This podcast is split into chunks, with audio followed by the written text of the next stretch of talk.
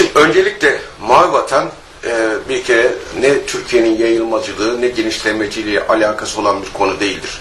Mavi Vatan uluslararası deniz hukukundan kaynaklanan Türkiye'nin hak ve menfaatleri çe- çerçevesindeki ilan edilmiş veya ilan edilmesi öngörülen deniz yetki alanlarıdır. Bu deniz yetki alanları Karadeniz'e 1986'da ilan edilmiştir. Ve Marmara Denizi bir iç denizdir. Ee, Adalar Denizi, Ege Denizi ise e, e, ortay hatta göre belirlenmiştir.